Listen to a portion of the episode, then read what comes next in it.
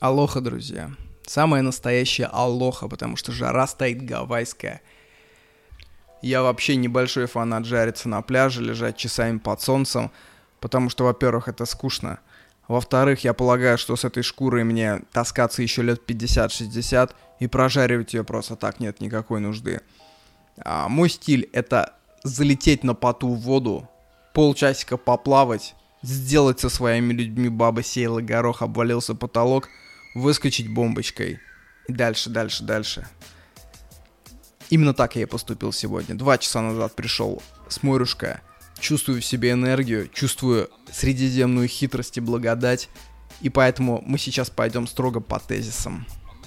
Если вы смотрите это видео на ютубе, вы видите, как я иду под Тбилиси. Это значит, то, что вы видите подложку, вы видите затычку под аудио. Делать полноценный продакшн, э, снабжать схемами, всякими э, motion видеосами свое рассуждение у меня не хватит ни средств, ни желания, поэтому я подумал, сейчас будет, внимание, бизнес-кейс, друзья. Кто готов заниматься бизнесом, крупный, много, слушайте этот кейс. Я вам сейчас сэкономлю стоимость билета на Тони Робинса.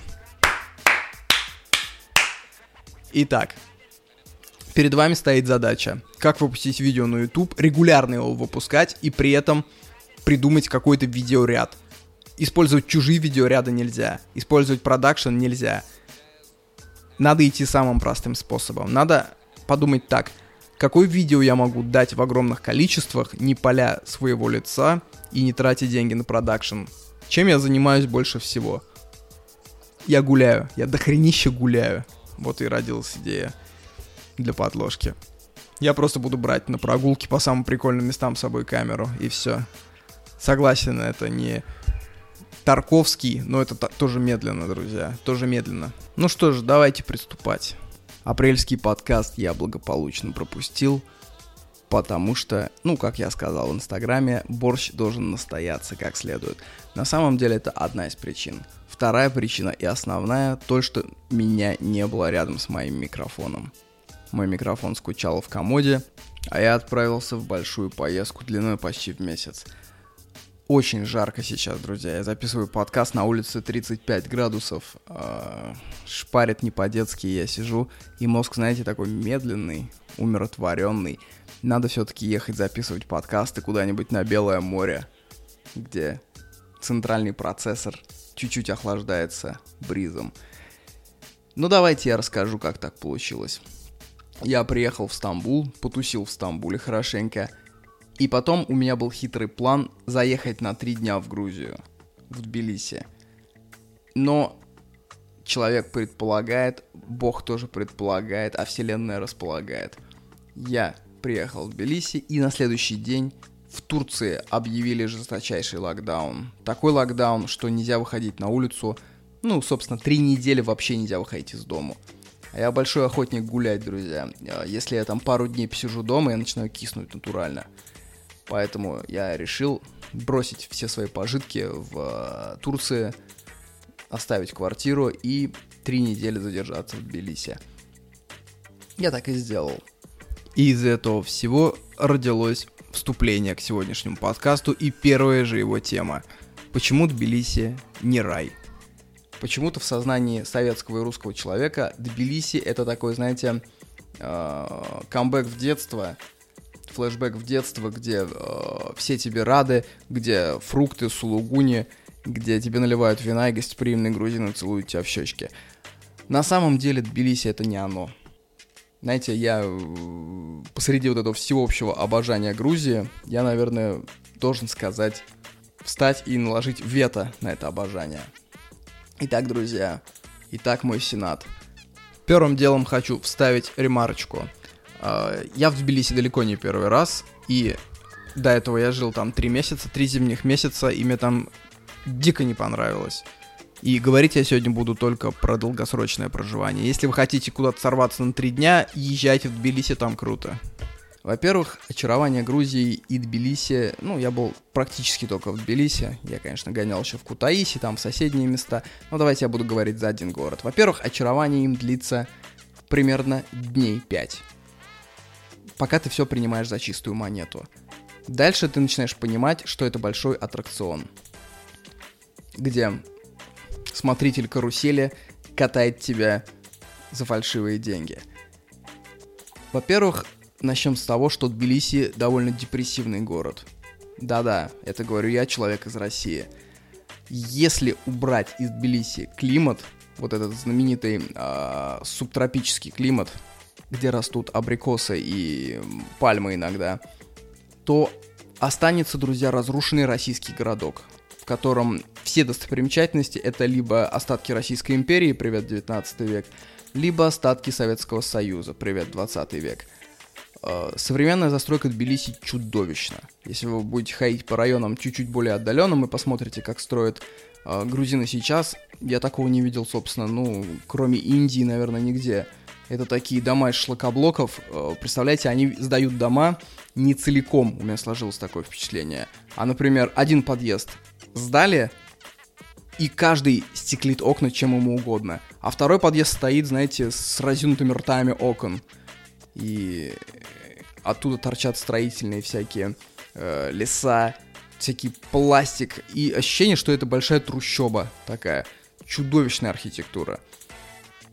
Поверьте, вот эти все наши застройки, 40-этажные э, человеники выглядят, наверное, даже поприличнее. Не, не ожидал, что это скажу. А, весь фонд вся эта прелесть Тбилиси, все эти районы Салалаки, где все застроено домами 19 века, все это в аварийнейшем состоянии. То есть ты заходишь в подъезд, и ты понимаешь, что а, ты как будто пригубил спайсов, потому что угол наклона градусов надо 10-15 достигает. То есть ты идешь, и дом буквально накренен. Кругом все в трещинах, а, в развалинах. А, в центре города, например, а, когда я переходил по подземному переходу, я нашел бомжатник. Собственно, не я нашел бомжатника, а бомжатник нашел меня. Я проходил мимо, я шел по переходу, и первым делом меня ударил запах густой мочи. Вы знаете, если э, поставить такой эксперимент и ссать, например, в одно и то же место всегда, всегда, всегда, всегда и не убирать, рано или поздно там начнет нарабатываться камедь. Вот такая вот, как я писал в каком-то из своих постов, это должны работать династии, потому что один человек не может нассать так много. И у меня ощущение было, что этот подземный переход, он весь покрыт камедью. Знаете, была янтарная комната, а в этот переход это как будто уринная комната. И в, по этому переходу были такие, знаете, коридорчики ответвления на, на бок. И вот в этих коридорчиках стояли кровати, э, тахты, продавленные тахты, все заваленные тряпьем. И сначала я подумал, что это бомжатник, то потом я увидел, что дело обстоит хуже. Это крысятник. Э, огромные крысы размером, ну вот не соврать, с бенгальского тигра если говорить прям на прямоту. Огромные просто крысы там сновали. Вот этот запах мочи, я помню, в какой-то момент мы просто ускорили шаг и набрали вторую космическую, просто чтобы покинуть этот подземный переход. То есть ощущение разрухи, оно преследует всегда. Ощущение, что это такой немножко город постапокалипсис. Если... Второй момент. Окей, без если. Второй момент. В городе тяжело где-то погулять, потому что это город для транспорта, на самом деле, а не для людей. Во-первых, он находится в очень пересеченной местности, между двух холмов. То есть ты сначала буквально спускаешься вниз, и потом ты начинаешь резкий подъем. Пару километров такого движения, и ты чувствуешь, как у тебя начинают болеть икры. Во-вторых, кругом шум. Если не брать разрушенные дворики, кругом шум. Нет такого понятия, как проспект. Есть набережная, но она так круто устроена у них, то что набережная идет вдоль э, самого большого хайвея которая посреди Тбилиси проходит. То есть ты идешь и буквально не слышишь свой голос. То есть вот любимого стиля прогулки, когда я иду и разговариваю с собеседником, не спеша в полголоса, в Тбилиси я не мог нащупать. Там надо орать. Орать, продираться через каменные джунгли, перепрыгивать через автомобили, э, кругом толпы людей и страшная загазованность, чудовищная загазованность. Такой загазованности я в России вообще не встречал, честно говоря. Ну, ладно, если не брать Россию, например, взять Москву, выйти куда-нибудь на Кутузовский проспект, вот встать около Кутузы и просто идти вдоль, и вот так вот дышать в стиле хатха-йоги, то вы, возможно, поймете, что Тбилиси обонятельный вовсе не обаятельный. Здания все черные, серые, приземистые, нависающие над тобой. Город темноватый, то есть посреди дня там буквально прямо чувствуется тьма. Есть очень крутые места, как над озером Ваке, например, где ты поднимаешься и просто над тобой небо, под тобой весь Тбилиси, рядом с тобой цветущие гранаты, а внутри тебя моральный закон, но таких мест мало. Не забываем про говно, друзья. В Тбилиси, Тбилиси весь усыпан э, собачьим говном. Я не знаю, откуда там столько собак. Их не видно. Наверное, это какие-то особые невидимые ночные собаки. Но в говно наступает каждый гость Тбилиси рано или поздно. Это такое боевое крещение, как на экваторе выпить соленой воды. А, у меня подруга наступила в говно, вы представляете, и на неудачу у него были такие кеды, знаете, где э, есть прорезь снизу, чтобы больше кислород поступал. Но вот в этот случай туда поступило говно. Прям, вот знаете, как в, в, в насос, в помпу туда. Вжух! Она была босиком и прям к ступне говно собачье. И в кровь питалась в девичью. Страшное дело. В общем, резюмируя архитектуру и вайб Тбилиси, скажу так. Это большой бабушкин комод-чулан, где миллион вещей, где куча пыли, и прикольно, знаете, зарыться туда на часик, порыться, поностальгировать, пофоткать, но жить в пыльном комоде вообще не вариант. Второе, люди. И сейчас, возможно, я прям спровоцирую агрессию в свой адрес, но на самом деле люди тяжеловатые Тбилиси, тяжеловатые. Знаете, они напоминают мне подростков. Ты обязан им восхищаться, первый закон. То есть все их э, действия как будто бы направлены, чтобы заставить тебя восхищаться. Чтобы ты начинал осыпать им комплименты и говорить, что они лучшие, что они невероятные. Как только ты перестаешь играть в эту игру, карета превращается в тыковку. Сулугуни превращается в пашихонский сыр хинкали превращаются в пельмени красная цена. Буквально мы жили у хозяйки, и она каждое утро, каждый завтрак повторяла одну фразу. «Ну я ведь умею готовить, да? Я ведь умею готовить». И, представляете, мы сонные сидим, и мы вынуждены вот так вот, да, вы умеете готовить, ваши блюда лучшие, дай вам Бог здоровья, счастья, потому что если ты этого не делаешь, она мгновенно обижалась. И это, это, это, это везде. То есть, покуда ты восхищаешься, с тобой общаются хорошо. Как только ты успокаиваешься становишься естественным человеком, который имеет право сказать, нет, ну, знаете, мне это не очень нравится, вот это вот не очень, ты максимально чувствуешь на себе бытовое хамство. К сожалению, не без этого.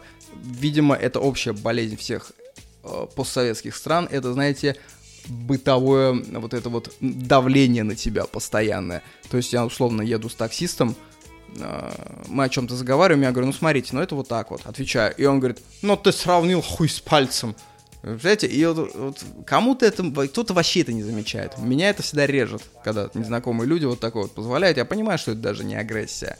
Но знаете, это как будто перед тобой положили грязные башмаки на стол постоянное нахваливание, когда тебе говорят, что, вы знаете, у нас самый древний язык в мире. Ты приходишь домой, проверяешь по интернету, ну ни хрена он не самый древний, даже близко, даже не в первой там двадцатке. И вот, вот э, когда тебе говорят, вы знаете, вот мушмула растет только у нас. И потом ты приезжаешь в другую страну видишь, как она утопает в мушмуле. Это такая ягодка. И вот потом, ты знаешь, ты э, устаешь от этого кавказского бесконечного самопиара в стиле Тина Канделаки. Ты устаешь, ощущение то, что ты вынужден играть какую-то постоянную игру, а ты уже не хочешь в нее играть. Другая история. Едем с другим таксистом. Едем, едем, едем, и вдруг он говорит, зарплаты вообще никакие. Вот посмотри, я, я пожилой человек, везу тебя за 4 лары, вот я тебя везу на район Агмашинебели. Ты считаешь это нормально? Вот посмотри, вот 4 лара. Это нормально? Кто тебя повезет еще за 4 лара? В какой стране мира? И вот ты вот сидишь и максимально гадкое. То, что он, наверное, ждал, что я скажу, эй, брат, ненормально, бери мои часы, мою женщину забирай, мои кроссовки, мой рот забирай. Ну, я сижу и говорю, да нет, наверное, ненормально, говорю. Ну, а что делать, говорю. Все под Богом ходим. И вот это вот ощущение, что тебя стремятся все время поставить в неудобную ситуацию они еще очень тяжело а, фотографируются. После условной Турции, где ну, люди любят фотографироваться. Ты идешь с фотиком, ты видишь прикольную ситуацию, ты подходишь, улыбаешься, фоткаешь ее, э, ну, ведешь маленький смолтолк, если надо, и уходишь. Причем я говорю не про какие-то э, развитые провинции, типа там Стамбул или Анталия. Мы в январе проехали на машине фактически до границы Сирии с Ираком. То есть э, Сирия была видна через э, мобильный телефон граница. То есть а такие городки, знаете, постро... глиняные хатки, и там люди спокойно, с радостью понимали, почему я их фотографирую. То есть они не позировали, они не выставляли два пальца указательных так, чтобы как клубные мажоры в нулевых годах на геометрии. Здесь вообще ни хрена. Здесь стоит только достать фотоаппарат, и вспыхивают фосфором волчьи глаза по бокам. Везде тебя палить начинают просто дико. И это очень неуютно. Однажды я сфоткал мужика, который стекла резал на улице. И он просто берет нож, подходит ко мне, показывай. Я ему говорю, смотри там. Я бы даже сфоткать не успел-то. Он говорит, листай фотки дальше. И тут я психанул, говорю, да нахер ты мне нужен? Говорю, фотки тебе показывать. Я говорю, что ты, что за персона такая? И ушел. Вот. Но настроение от этого поганое. То есть негостеприимно, друзья, к сожалению. И постоянное ощущение, как бы это поточнее сказать, то, что люди занимают не свое место в жизни. Сейчас а, объясню, что это значит. Вы знаете, вот есть такой, такая, такая должность официант. Должность как должность. Ничего позорного, ничего почетного. Но кто-то э, гордится тем, что он официант, он спокойно исполняет свой долг, он этого не стесняется, а кто-то стремается, кто-то постоянно хочет показать то, что эта работа его недостойна. И вот это стыдно. Я помню, э, года два назад мы ездили в той же Грузии с друзьями, мы сняли водителя, который повез нас в горы, ну, и в какой-то момент мы остановились покушать хинкалик, и мой товарищ говорит, слушай, что-то как-то неудобно, он там сидит в машине один, мы тут пируем, давай его позовем к столу к общему, водителя. Такой водитель, мужичок был лет 40, наверное, толстенький такой. Мы его позвали, он садится за стол, и начинается испанский стыд. Вы знаете, сидит он, сидит такой, а вы что думаете, я всегда водителем был? Нет, я раньше с ворами в законе дела делал. Сейчас все не так стало. Вы раньше бы меня встретили, не узнали. Я просто вожу так, потому что это мое хобби. Вы знаете, и вот все в этом духе. И то есть никто ни о чем не спрашивал. Чувак, ты водитель, это нормально. Водитель не наркоторговец, водителю почет. Просто от Хабаровска до Калининграда водителей любят в России. Водитель любит везде. Зачем ты это говоришь? Вот это вот постоянное ощущение, то, что они стесняются своего положения. У меня есть предположение, почему это происходит. Потому что в Советском Союзе они занимали очень привилегированное положение. Существовали даже анекдоты. То есть грузин это обязательно богатый, обязательно щедрый, обязательно ёбарь. Возможно, то есть э, Россия исполняла все 70 лет при Грузии, как бы это ни звучало, паршиво, роль такого э, усилителя, понимаете? Очень многие ресурсы, то есть, ну, фактически, если вы знаете, то, что в Грузии был разрешен малый бизнес в, каком-то, в какой-то форме все советские годы. И Поэтому, собственно, все эти анекдоты про ящики мандаринов, которые грузины везут в э, северную полосу, это не анекдоты, это правда. То есть при Грузии они жили очень богато. При СССР, конечно, не при Грузии. Это была привилегированная провинция, абсолютно. Даже взять, например, э, события 1956 года, знаменитые бунты тбилисские – про которые масса табличек в городе, что, мол, тут коммунисты разогнали э, грузинскую демократию. И как, как только ты начинаешь читать, в чем дело, что произошло? Хрущев выпустил доклад о культе личности Сталина на 20-м съезде. Известное событие, где сказал то, что Сталин ни хера не божий одуванчик, он стрелял, он вешал, он человек, собственно, злой и тиран. И в Тбилиси начал собираться народ. Не допустим очернения товарища Сталина. А почему? Потому что Сталин грузин. Все. И до сих пор в Тбилиси полно портретов Сталина. При всей их э, любви к демократии, к штатам, они прекрасно уживаются с товарищем Сталином. И после этого странно э, иметь какие-то претензии к Путину. Потому что по сравнению со Сталином Путин, конечно, очень добрый, очень ласковый, очень демократичный молодой 70-летний мужчина. Это вот двойные стандарты. И, знаете, это начинает утомлять в какой-то период. Я вообще не очень люблю двойные стандарты, и если я думаю, что мы смеемся над нашими э, ортодоксами, которые вешают таблички американцам в этот магазин вход запрещен, или Барак Обама обезьяна, или там едем на Берлин на 9 мая, то почему мы не можем смеяться над мракобесием других наций? Еще как можем. Почему я не могу покрутить пальцем у виска, когда в центральном плейсе для хипстеров под названием «Фабрика». На самом видном месте стоит тачка, на которой написано «Путин хуйло». Знаете, я не испытываю к Путину каких-то братских чувств, но ведь это просто невежливо. Вы представьте, что у нас во флаконе стояла бы в Москве где-нибудь тачка, и на ней было написано, например, там «Байден петух». Ну, это, это, по крайней мере, очень провинциально. Это очень мерзко, и это очень как-то из-под тяжка, как будто кто-то норовит плюнуть тебе на каблук. Однако это не отменяет того, что грузинская кухня топчик. То, что грузины в целом э, люди храбрые, люди в целом честные, Вода питьевая у них течет прямо с-под крана. И, возможно, если бы мне надо было идти с ними в поход, а, я бы пошел с грузином с удовольствием. Но жизнь, она не состоит из движений в походы, она состоит из прогулок, из э, небольших разговоров, из созерцаний. А в поход мы ходим редко, друзья. А в военный подход тем более. Речью своей я не хочу поставить крест на Тбилиси туристическом. Просто он перестал быть уникальным для русского человека – если в условиях э, закрытости Советского Союза, таких климатических зон, таких э, этнографических зон, где не до конца убитый малый бизнес рожал вот, э, вот эту особую атмосферу, было мало в Советском Союзе, потому что основная часть территории была очень унифицирована. Это пр- практически было одно пространство. То сейчас буквально ты можешь пролететь на 40 минут побольше и попасть в Турцию. И очень интересно, как э, во всех туристических заведениях Турции русский язык а, по-моему, неделю назад был признан э, официальным языком. То есть его будут учить во всех туристических заведениях, которые хоть как-то касаются этой сферы.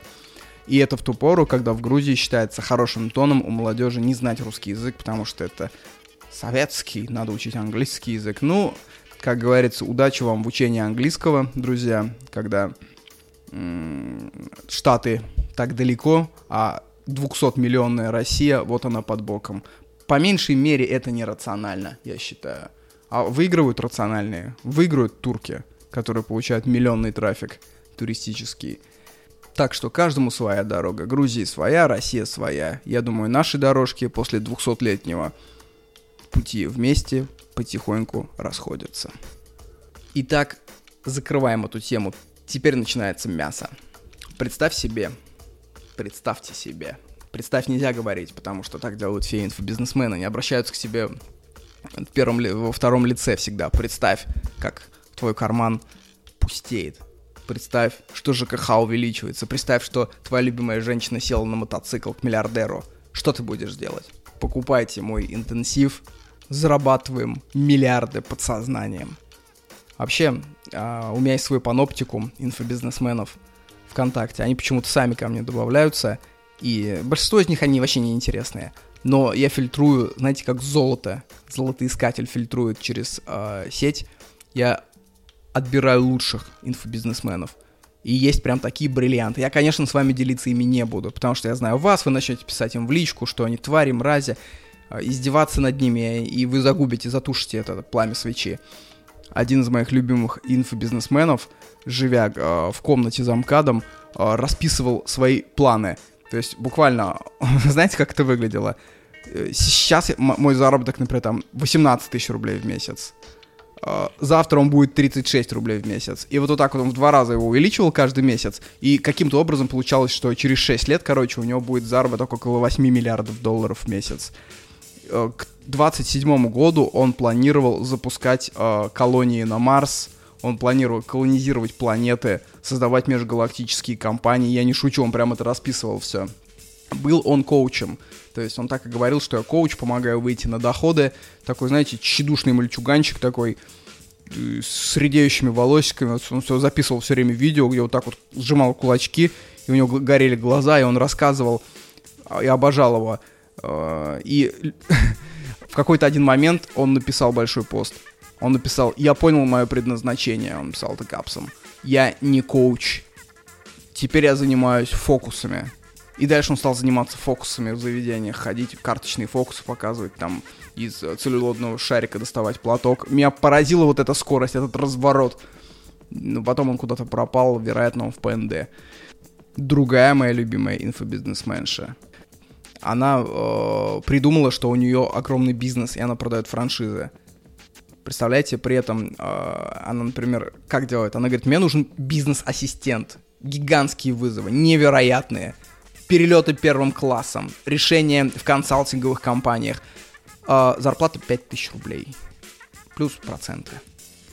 Вот. И потом создается страница, видно фейковая, и где она начинает отыгрывать роль ассистента. Потом она создает роль, э, создает вторую анкету э, своего главного бухгалтера, и он тоже пишет. И прям видно по стилю, что это один человек.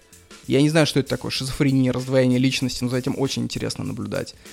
Вот недавно она писала пост о том, что зарплата вообще не обязательна что 8 часов в день работают только жалкие тунеядцы, а нормальные сотрудники работают за идею. Вообще мне всегда интересно было, откуда берутся идеи, э, которые не привязаны к твоей жизни. То есть, условно говоря, а как можно быть правым, если ты не богатый?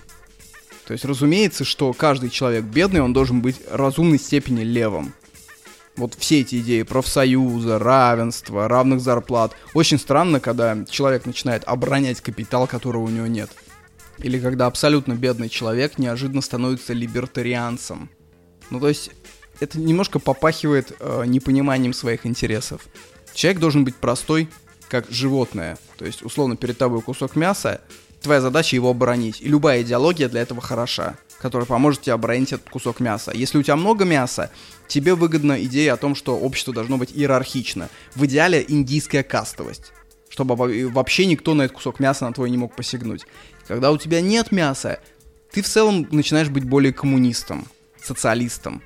Вот откуда у людей, которые живут в съемных хрущевках, идея, что надо работать э, не за деньги, это забавно. Почему не у Сечина? Почему не у Миллера? Так вот, представьте, что вы сидите на семейном торжестве. На семейном торжестве, например, день рождения вашей бабушки. Вы уже поели салатики, уже съели жареную курочку, крабовый салат, и вот-вот сейчас занесут пельмени. Сколько человек сидит в этой комнате? Ну, человек, допустим, 15, да? Но ведь ваша родня куда более многочисленна. Есть еще свекр, троюродные братья, э, дядька троюродного брата, заловка Шурина, свояченица по материнской линии. Все эти люди — ваша горизонтальная дальняя родня. Получается как? Вот ваш кластер рядом, другой кластер, третий кластер, и вот, например, там 10 таких кластеров объединяются в большой-большой род. Вот. Это горизонтальное деление. Что будет, если продолжительность жизни сильно вырастет? Появится вертикальное деление. То есть представьте себе, например, пра-пра-пра-пра прабабушку. Как вы думаете, насколько близка она вам будет? И насколько близки вы ей будете? Не знаю, байка или нет, Сергею Михалкову, тому, кто написал гимн, а, как-то раз позвонил его правнук и говорит, ну ты не представляешь, прадед, родился у тебя праправнук. Тот такой, м-м, Круто. А еще какие новости? Это все к этому. Потихоньку даже вертикальная родня становится друг другу чужой. Вот я сам этому свидетель, то что отношение к прабабушке, оно уже начинает холодеть где-то с уровня прабабушки. Мне кажется, прапрабабушка это практически случайный человек. И внук ей, ну, ну, если даже посчитать, сколько у прапрабабушки будет праправнуков. Там, по-моему, 32 Минимум. 32 минимум, представьте себе.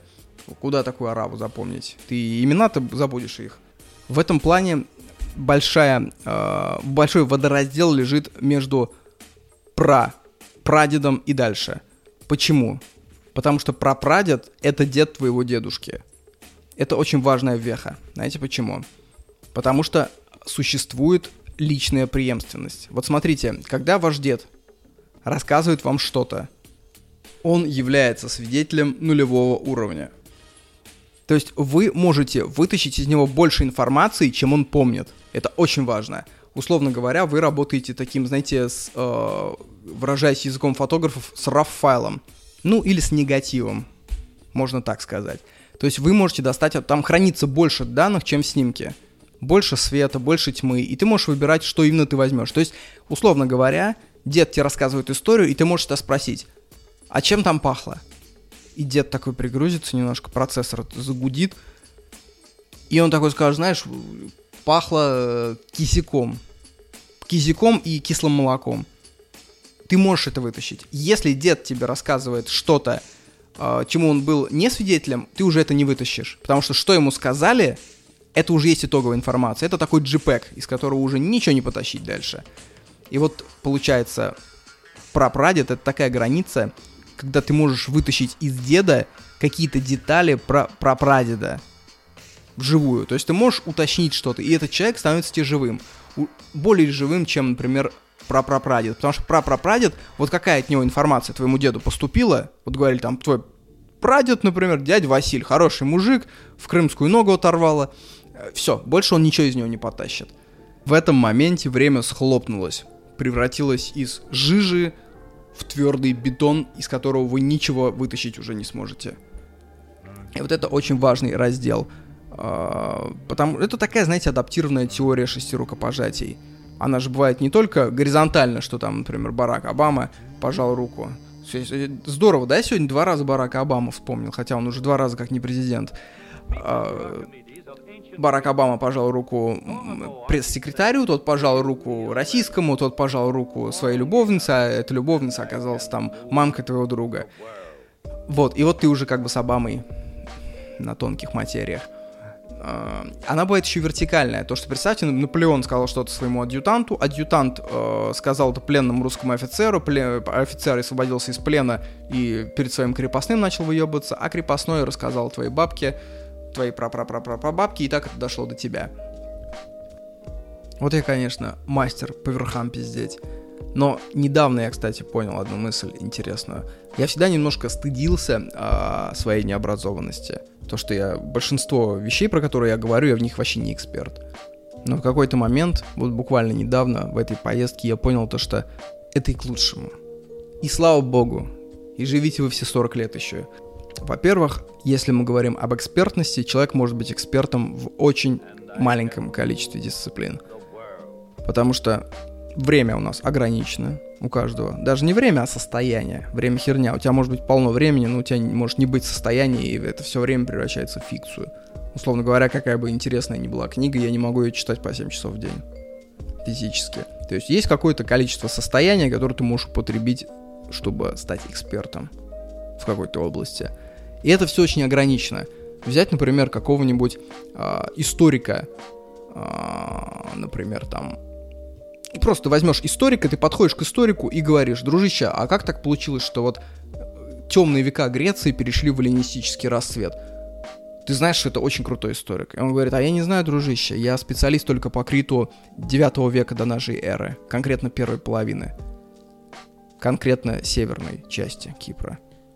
И все. Но в этом он прям лютый эксперт, один из лучших в мире. И ты, но ты понимаешь, что ты не можешь добиться от него ответа. Так кто же должен тебе дать ответ, почему так случилось? Почему темные века перешли в эллинистический расцвет? Ты должен пойти к эксперту первого уровня. Вот этот чувак, к которому ты перешел перед этим, он эксперт нулевого уровня. Он такой низкоуровневое программирование.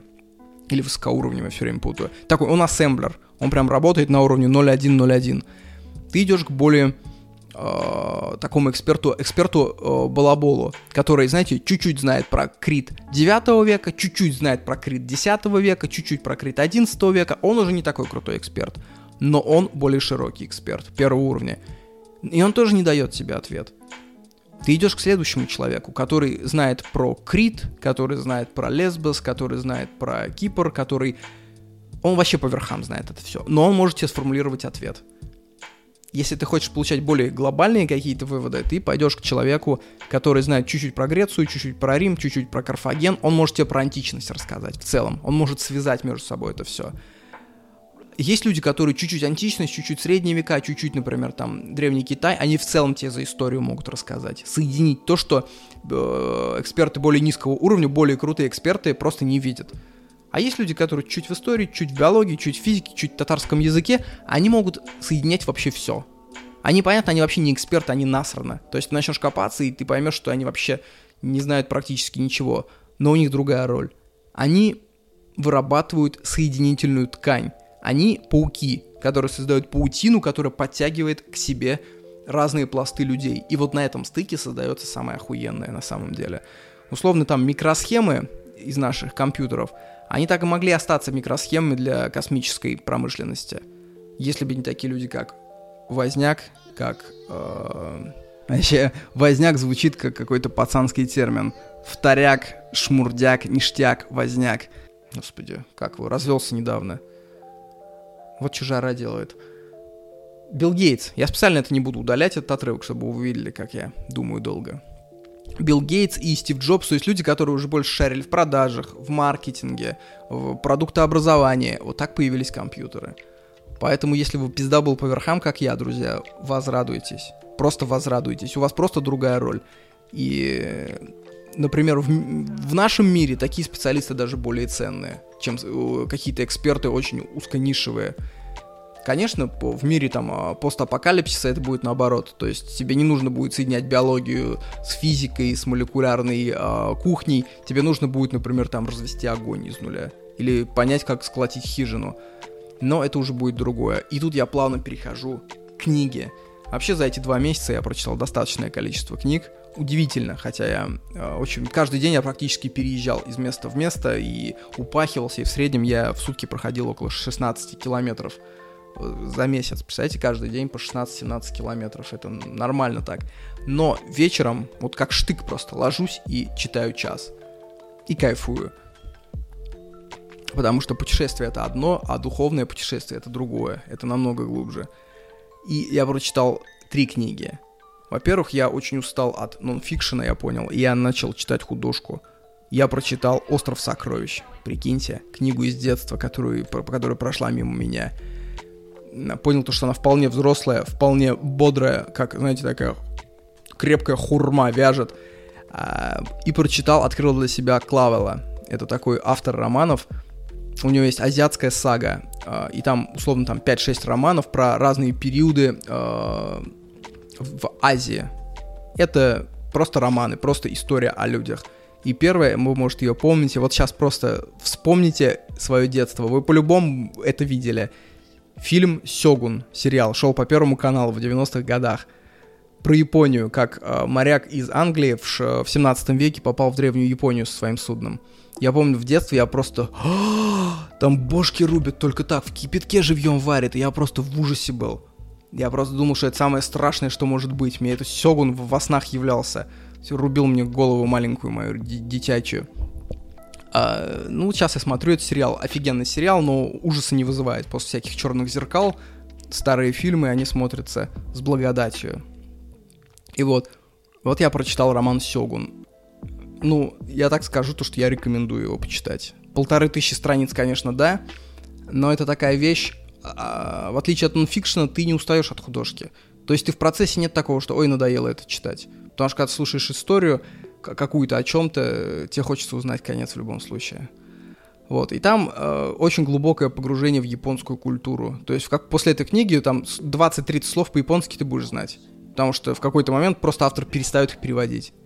Он, ну, то есть я сказал, например, что аригато это там спасибо, вакаремаска это, понимаешь, вот. И в какой-то момент он просто перестает давать сноски, и просто идут такие целые предложения на японском, и ты их уже понимаешь, о чем идет речь.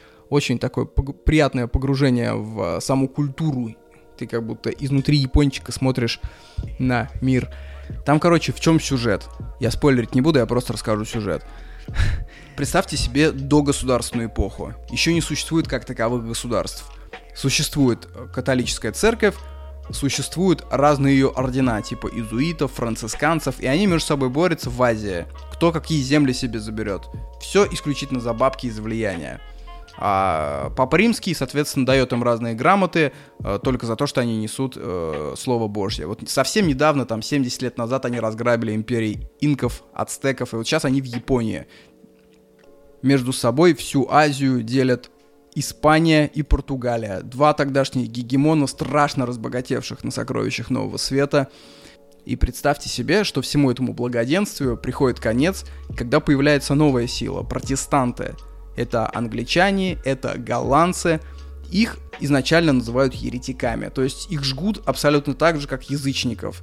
Потому что протестанты вздумали переводить Библию с латинского языка на свои варварские наречия. Представьте себе, какой грех. И самое главное – они вздумали тягаться с империями, отбирать у них куски вкусной добычи прямо в море. И вот при, прибывает туда условно капитан э, английский И вот этот стык японской и протестантской культуры, он прям подсвечен. Ты видишь, э, мы же из протестантской культуры во многом вся сейчас современная цивилизация, первый мир, он весь вышел, все его правила из протестантской культуры. Если вы начнете читать, например, там, господи, э, Вебера про протестанство, вы прям поймете, что вот то, что сейчас считается хорошим в нашем мире, это все протестанство. А японцы это совершенно другая цивилизация. Ну, пример я просто приведу. А, этот капитан, он влюбился в переводчицу свою очень сильно. Она это видит, что он в нее влюбился. И что она делает? Она ночью надушила свою служанку и прислала ему. Вот в их культуре это подарок. Вы представляете, то есть, э, прикинь, ты в френдзоне, и девчонка, по которой ты сохнешь, надушивает свою подругу и присылает к себе как благо. Это же совершенно другой взгляд на мир. И исчезает, например, понятие грех христианский, потому что грех в синто, в японском, это вот абсолютно другое. Например, самоубийство абсолютно не грех, а попасть в плен грех. И вот что я понял, то что вообще религия — это идеология, которая нужна для того, чтобы раздвигать рамки и объединять людей. Вот изначально почему всякие мон- монотеистические религии так выстрелили, типа христианства, типа ислама, потому что они объединяли людей. Прикиньте, есть миллион племен с разными интересами, и потом приходит Иисус и говорит, нет Иудея, нет Эллина, все люди братья. И начинается великое объединение. А чем больше группа людей объединяется, тем больше идей начинает циркулировать, чем более великая цивилизация строится. Это понятно. Штаты всегда будут круче, чем Исландия. Это очень широко. Сейчас религия это наоборот вопрос сужения. Вот забавно, у моей мамы подруга есть, очень религиозная женщина, и как-то она пришла в гости к нам, и мама ее провела в мою, в мою комнату, где я складываю свои вещи какие-то с путешествий. А, и там висит портрет Ганеша. Я на Шри-Ланке заказал портрет Ганеша. Такая есть техника у шри-ланкийцев, называется батик. Ну, типа, они вышивают и потом фу, краску наносят какими-то дуновениями. И бог Ганеш, сидящий на мыши.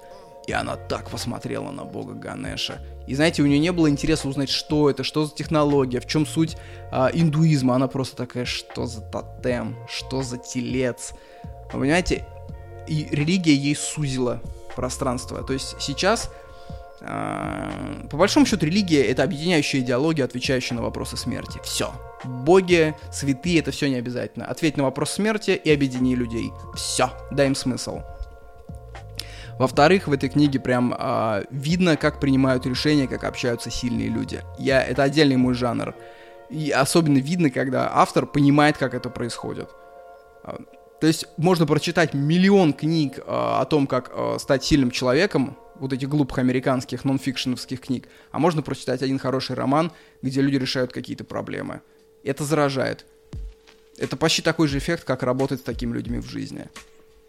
Понимаете, если у вас не было нормального бати, нормального, не токсичного уебка, но и с другой стороны не тютевятя, который на задних лапочках, на цирлах ходит перед тещей, вам, наверное, полезно будет читать таким людям. Очень хорошее лекарство от тревожности и слабости. Вот. И третье — это легкое отношение к смерти у японцев — то есть, когда ты читаешь эти полторы тысячи страниц, ты буквально проживаешь еще одну жизнь, жизнь, в которой смерть — это что-то уровня, знаете, как продать свою машину за долги. То есть, если, э, например, твой верховный самурай приказал сделать сепуку, ты даже не спрашиваешь за что, ты просто отходишь, делаешь сепуку. С одной стороны, дурость. С одной стороны, дурость. Но если взглянуть с другой стороны, это невиданная свобода человек, который не дорожит жизнью, который в любой момент может ее прервать, но при этом который наслаждается жизнью. Прикиньте, какая тонкая грань. Он ищет наслаждение в настоящем, но понимает, что она конечна, и как любое наслаждение может прерваться в любую секунду. И когда надо, по долгу, свою, по долгу чести, он ее прерывает без малейшего нарекания. Этот человек невиданно свободен. Это Бог далеко, Бог высоко, царь далеко, понимаете, такая адаптация. То есть вообще в этом мире на тебя мало что влияет. Это же невиданная сила духа. То есть представить человека, э, э, который не, не боится смерти, что он будет бояться, что там скажут другие люди про него, будет э, бояться сказать что-то начальнику, будет бояться там подойти к девушке, там начать свои какие-то проекты. Это же смешно. Если человек бо- не боится смерти, он не боится вообще ничего. Он хозяин этой жизни. Вот. И, ну, тем не менее, конечно, средневековая Япония это не то место, где я бы хотел жить, потому что для меня оправданность любой империи это в первую очередь оправданность это насколько справедливые законы она выдвигает и насколько хорошо живется в нем людям. Поэтому КНДР, СССР это фи, а, например, арабский халифат это заебись. Потому что арабский халифат в свое время был первым миром. То есть это был самый настоящий центр прогрессивизма. То есть это был, э, было место, где работали ученые, где работали писатели, где работали математики, тригонометрики. Забавно, что ИГИЛ, например, пытаясь, он же как декларирует то, что мы возвращаем халифат, декларировал, а, он вообще не понимает, о чем идет речь. То есть узколобые фанатики вообще не понимают, что халифат на самом деле это был первый мир. И если они хотят вернуть халифат, им надо ехать в условные Соединенные Штаты Америки – потому что Соединенные Штаты куда больше похожи на халифат, чем ИГИЛ похож на халифат. В том числе потому, что в халифате была невиданная а, толерантность, условно говоря. Если вы там гей, иудей и христианин, а, вам лучше бы жить, ребята, в Багдаде в 9 веке, чем в каком-нибудь Париже. И сейчас я начал читать вторую его книгу из азиатской саги про лагерь военнопленных и нашел кучу параллелей просто с Варламом Шаламовым, э, с, э, господи, Солженицыным, э, с э, всеми этими людьми, которые писали о ГУЛАГах.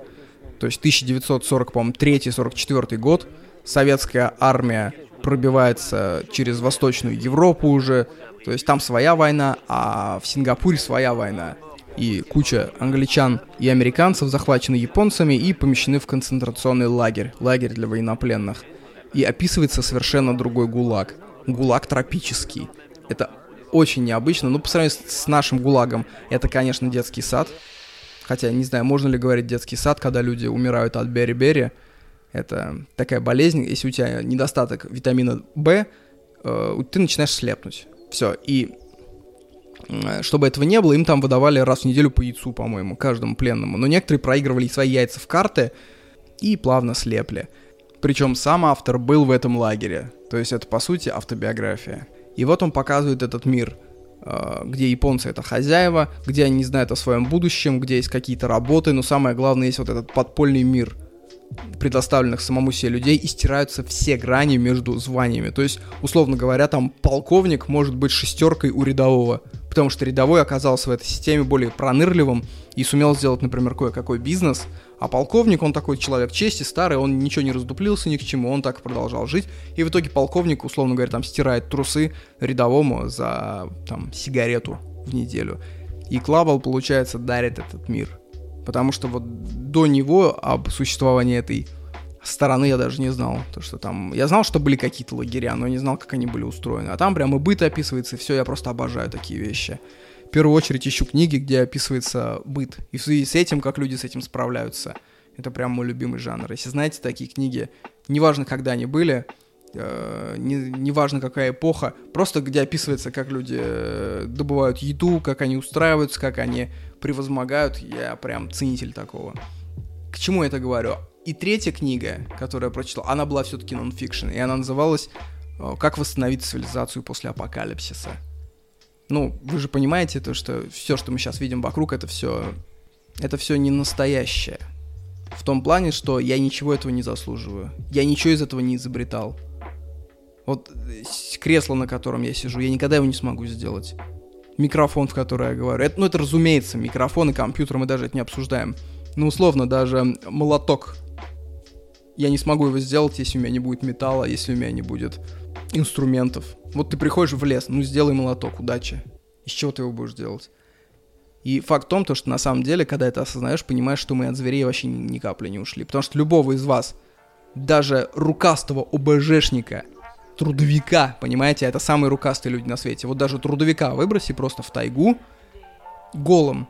Я, конечно, не хочу представлять голову трудовика, но вот представьте, он одичает ровно так же великолепно, как любой московский хипстер. Между ними не будет практически никакой разницы. Хотя трудовик знаете, человек дело, рукастый, руки не из жопы, но без инструментов он тоже ничего не сможет сделать. Он не сделает себе молоток ни с чего. Он без топора не вскроет э, сосну, не сделает из нее досок.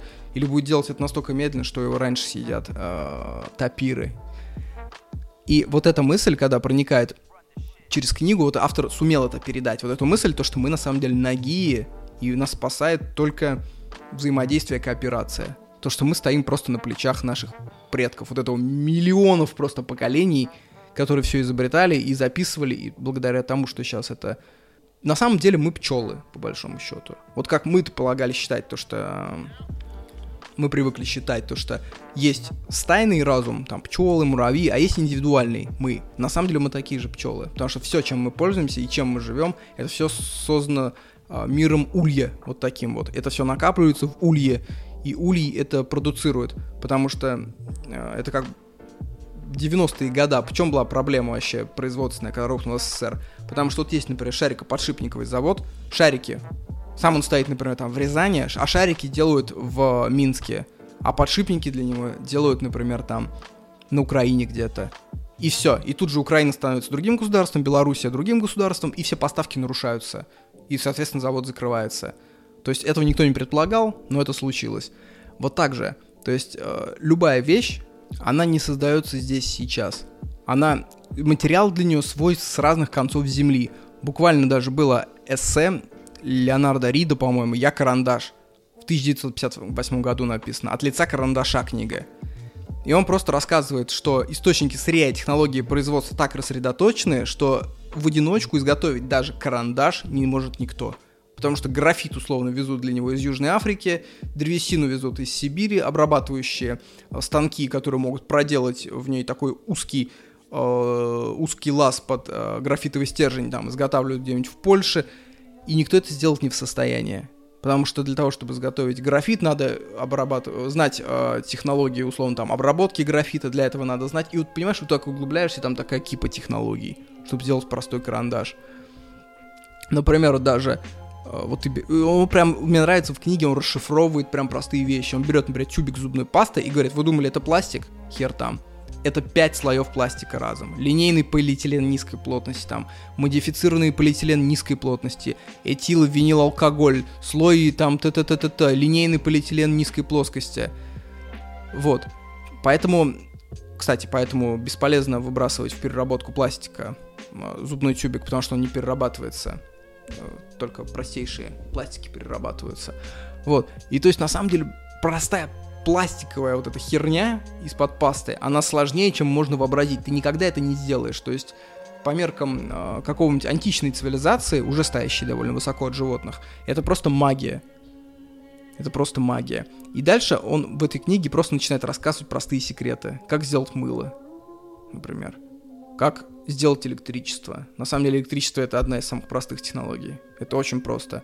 Условный карандаш сделать в тысячу раз сложнее, чем пустить электричество. Вот что забавно. И парочку отрывков сейчас я прочитаю, я прям выписал. Если в компостной куче обеспечить хорошее проветривание перегнивающих материалов, их быстрее переработают аэробные бактерии и грибы. Если же наоборот фекалии собрать в закрытый сосуд без доступа воздуха, в нем размножатся анаэробные бактерии, которые частично перерабатывают органику в горючий газ метан – Газ можно собрать в примитивное хранилище в виде неглубокого бетонного колодца с водой и плотно в него входящей перевернутой металлической емкости. Метан поступает в емкость, вода создает воздушный замок, и металлический резервуар все выше поднимается из колодца. Вес резервуара создает давление, так что газ можно отводить по трубопроводу и топить им плиты, газовые светильники и даже заправлять моторный транспорт – тонна органических отходов дает 50 кубометров горючего газа, что по, что по энергии эквивалентно 40 с лишним литрам бензина. Неудивительно, что во Вторую мировую такие биореакторы стали обычны в оккупированных нацистами странах, пережившими дефицит топлива. Размножение бактерий существенно замедляется при низких температурах, поэтому биореактор нужно утеплять или даже обогревать, пуская на эту часть отапливаемого газа. Вот это очень крутой отрывок, что можно из дерьма, грубо говоря, э, отапливать наши жилища. И самое главное, он там прям рассказывает технологию, что можно э, сделать машину на дровах. Вы представляете? То есть, на самом деле, тачка на дровах — это не такая дикость, как можно представить. Он даже приводил расчеты, короче, там на километр нужно, ой, на 10 километров что-то там килограмм дров. То есть на сотку нужно 10 кило дров. А учитывая, что если, например, живешь в лесистой местности, вы после апокалипсиса будете жить, вы можете просто по пути рубить дрова и накидывать свою тачку. Это всяко лучше, чем ничего. Вообще, он говорит то, что а, вот то, что у нас есть цивилизация, она будет немножко иначе выглядеть, потому что мы идем не оптимальными путями цивилизация. Например, есть два вида холодильников, абсорбационные и компрессорные. Абсорбационный в целом лучше, он вообще не шумит. Но в начале 20 века укрепились именно компрессорные, потому что он был выгоден тогдашним э, электрическим компаниям. То есть потому что они тогда возрождались, вот, собственно, человечество на это перешло. На самом деле, прекрасно можно работать на абсорбационном. И это касается тысячи вещей. Какие-то, какие-то технологии абсолютно умрут. Например, транзисторы, ну это все, до свидания. А какие-то технологии останутся. Мне вот понравилось то, что такая мысль, то, что мы горюем, что пластик гниет сотни лет, прям нас так пишут на плакатах, бутылка гниет 400 лет, а потомки после апокалипсиса будут счастливы, что он гниет тысячи лет. Потому что все остальное гниет очень быстро, и пластик останется единственным, что можно собирать на помойках, то наливать воду. Вообще, а, наш мир сложен, как такой, знаете, огромный технологический бизнес. И ты в этом бизнесе таргетолог, например, какой-нибудь таргетолог только по Фейсбуку, и ты думаешь, ну, меня моя профессия кормит. Я живу вот так, потому что я таргетолог. Это, знаете, как такая вера, что бизнес никогда не распадется, что бизнес вечен. На самом деле у нас у всех нет профессии. Если в настоящем мире смотреть, в реальном, мы все без профессии, мы ничего не умеем. Все наши навыки, они все бесполезные. И более того, находится огромное количество людей, которые, наоборот, даже к достижениям прогресса относятся скептически. Например, там овощи сделаны без химии. А что такое химия? Это, например, фосфаты. Вот люди говорят, там, когда пишут, там выращено натурально без фосфатов. Что такое вообще фосфаты? Технология очень простая. Если вы что-то выращиваете на земле, растения вытягивают оттуда калий, азот и фосфор – то есть поэтому у вас не получится вечно сажать пшеницу на одном э, участке поля. Поэтому раньше было там подсечно-огневое земледелие. То есть, условно говоря, там наши славяне жили, выращивали какую-то пшеницу, там за три года истощали поле, а что делать вокруг леса? Они поджигали эти леса, они выгорали, в виде зала попадало в почву, и они вот на этой дальше земле выращивали. Потом снова переходили на следующее, подсечно-огневое земледелие. А, когда человечество разрослось, этот способ перестал работать, например, в Европе. Ну, просто нечего жечь. Все леса уничтожены, и тут рядом живут такой же народность какая-то, и ты не можешь просто на их полях растить. Ты стал думать, ага, как сделать так, чтобы вернуть азот, фосфор и калий в почву после того, как овощи выросли. Так образовалась норфолкская четырех, э, господи, четырехэтапная система.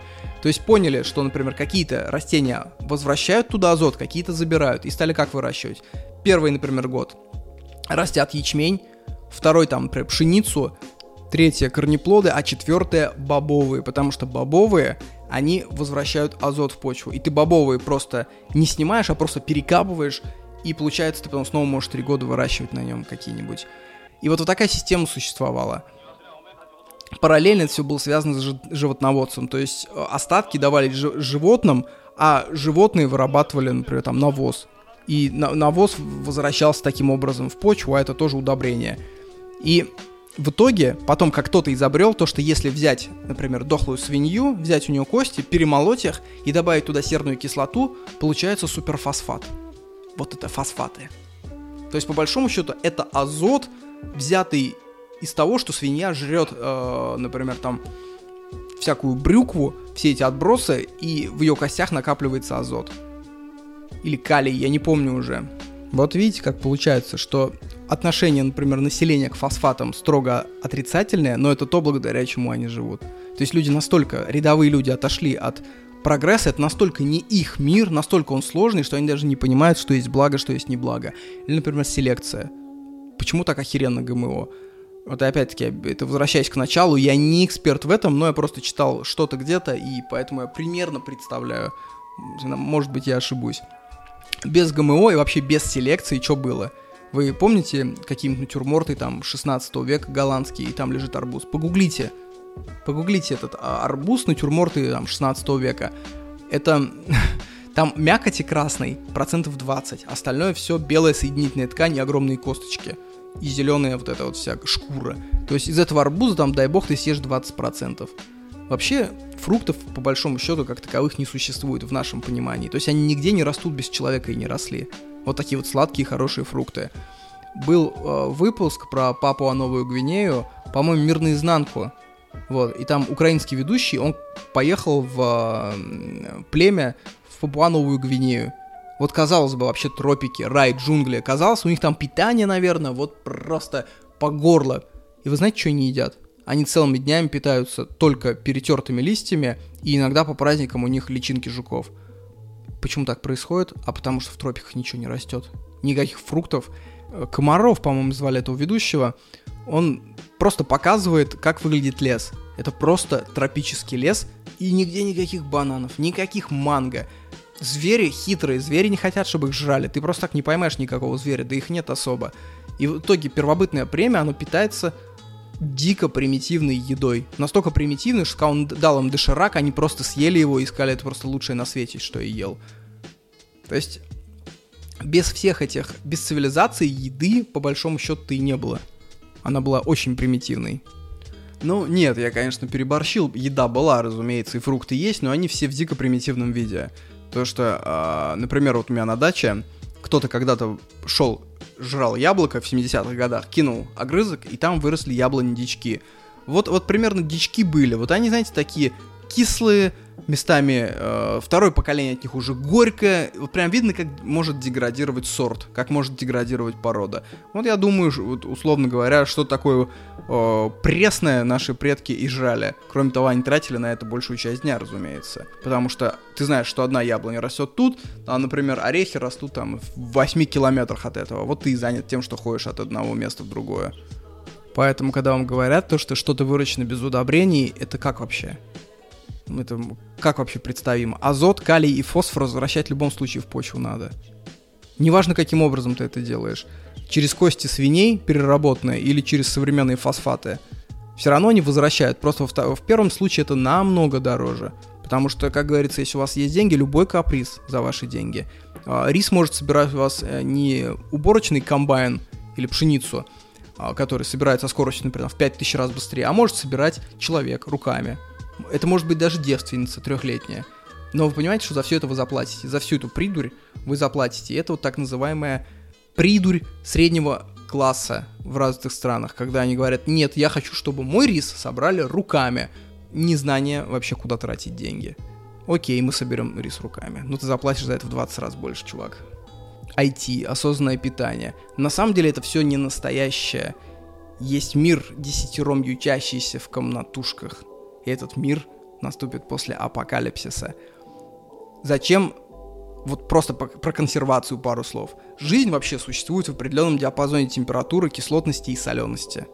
Вот просто есть диапазон, ты из него выходишь чуть и все, жизнь перестает существовать. Что надо сделать с продуктом? Вывести его из этого диапазона жизни, и тогда бактерии его не съедят. Это самое элегантное объяснение консервации, которое я слышал. Вывод продукта в другой диапазон, в нежилой диапазон – сушка, засахаривание, засаливание – это по большому счету лишение бактерий воды. Потому что когда засахариваешь что-то, сахар выводит остатки воды, ты выводишь по водной системе его из этого диапазона, там воды нет, бактерии там дохнут. Засаливание, сушка то же самое.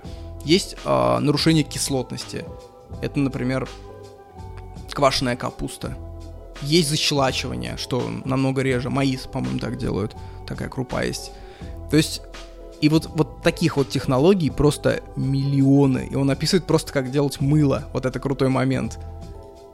И вообще идея прогресса, как, знаете, такого что-то поэтапного, э, то есть, например, что из пункта А нельзя попасть в, пункт С, это ложь. Можно из пункта А попасть в пункт Z. Вот, например, он рассказывает такой кейс, такой случай, что в 36 году до нашей эры был такой ученый римский Марк Теренций Варрон – и он писал, что вокруг плодятся невидимые глазу мельчайшие существа, которые, плавая в воздухе, попадают внутрь человека через нос и рот и вызывают тяжелые болезни.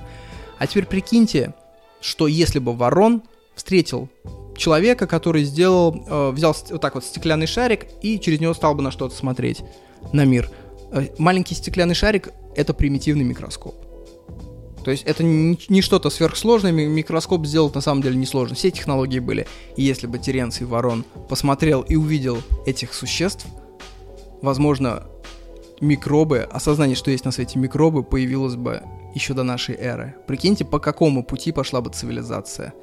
Точно так же никто не мешал изобрести в античном мире электричество. Это простейшая технология. Простейшая. Ничего не было такого особенного, условно, там, в 15-16 веке. Когда его изобрели вообще электричество?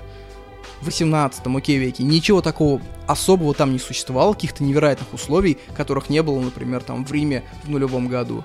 И вы представьте, что Рим мог освещаться миллиардом лампочек. Огромные прожекторы могли вспыхивать над Колизеем. Только представить. Или паровой двигатель. Это абсолютно элементарная технология, по большому счету. Тот же карандаш, он, ну, в целом не особо сложнее, не особо легче, даже так. Не особо легче парового двигателя. Стоило просто появиться одному гению, который эту технологию взял. Просто ее никто почему-то не взял. Это как китайцы, у которых порох был там полторы тысячи лет, но огнестрел изобрели почему-то в Европе, когда к ним попал порох. Ну и напоследок еще одну прикольную деталь. Есть такой процесс Габбера Боша. Он помогает брать э, азот из атмосферы, абсорбировать. Не сверхсложная, короче, тема. Но сейчас этим процессом получают ежегодно 100 миллионов тонн аммиака. Вы представляете, вот когда-то в Перми построили аммиачный завод по производству аммиака. Вот, наверное, таким образом. И благодаря этому кормился пермский футбольный клуб «Амкар». Одерживал свои великие победы. Видите как? Вот изготовленные из вот этих 100 миллионов тонн удобрения кормят треть населения планеты. То есть около там 2,5 миллиардов э, людей насыщаются благодаря абсорбации азота, благодаря этой технологии. А дальше интересно. Поскольку вещества, содержащиеся в пище, ассимилируются нашими клетками, примерно половина белков в нашем теле построена из азота, искусственно связанного при помощи технологий, изобретенных людьми. В каком-то смысле мы уже наполовину изготовлены на заводах. Таким образом. То есть аммиак, который есть в наших клетках, он изготовлен на заводах. То есть, прикиньте, мы уже наполовину киборги. Вот на этом я закончу. Как-то очень быстро пролетели 50 минут этого подкаста как-то мгновенно мозг вошел в состояние потока на этой жаре, знаете, он уже понял то, что я от него не отстану, пока подкаст не запишу. И он такой, давай я хорошенько поработаю, но ты от меня отъебешься, хозяин. Включи мне Ворониных, включи мне Бродягу Фишая. Давай я буду смотреть, отстань от меня, хватит меня эксплуатировать. Быстрее бы уже Альцгеймер, быстрее бы маразм и этот тип навязчивый, который взрос около меня там на 23-м году жизни моей, этот требовательный, нахальный пес, который постоянно каждый день выжимает из меня какие-то ресурсы, чтобы я там расшифровывал импульсы в текст, или вот это все, чтобы он наконец-то от меня отъебался. Я смогу галлюционировать. А там быстрее уж и помирать, и там вообще полный покой. Yes!